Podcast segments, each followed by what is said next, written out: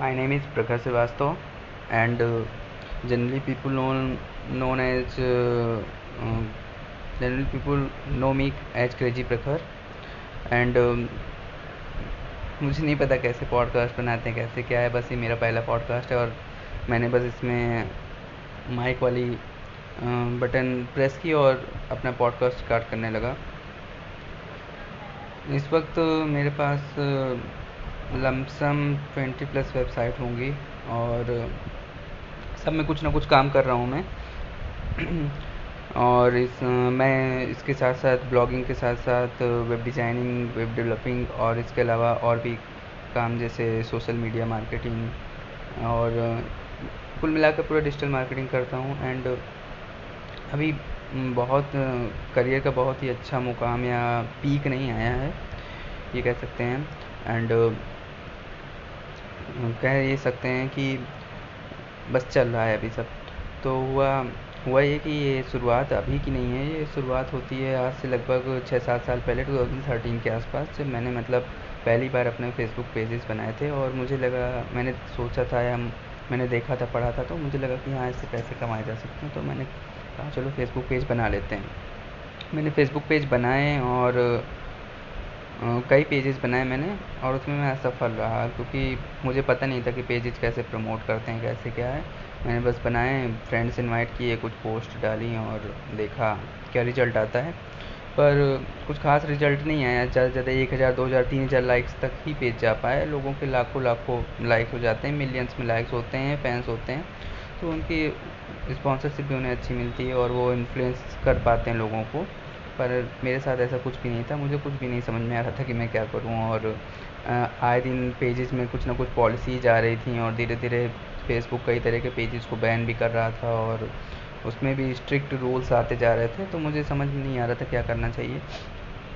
तो थोड़े दिन तो ये सब चला, इसमें भी कंसिस्टेंसी चाहिए होती है और कम से कम नेटवर्क होना चाहिए आपका एक, जहाँ आप दूसरे का पेज प्रमोट कर सकें और वो आपका पेज प्रमोट कर सके, पर ऐसा मेरे साथ हो नहीं सका।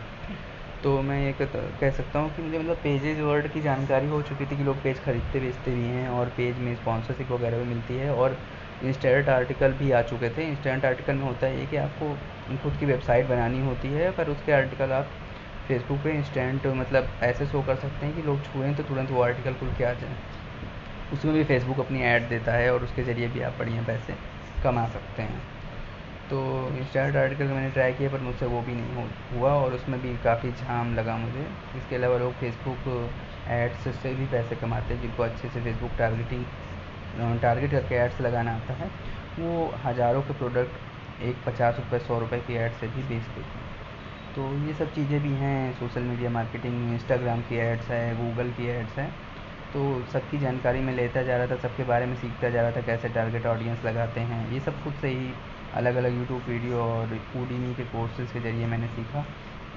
इसके अलावा ब्लॉगिंग भी पैरेलल सीख ही रहा था तो उसमें कोई इशू नहीं आया ब्लॉगिंग में।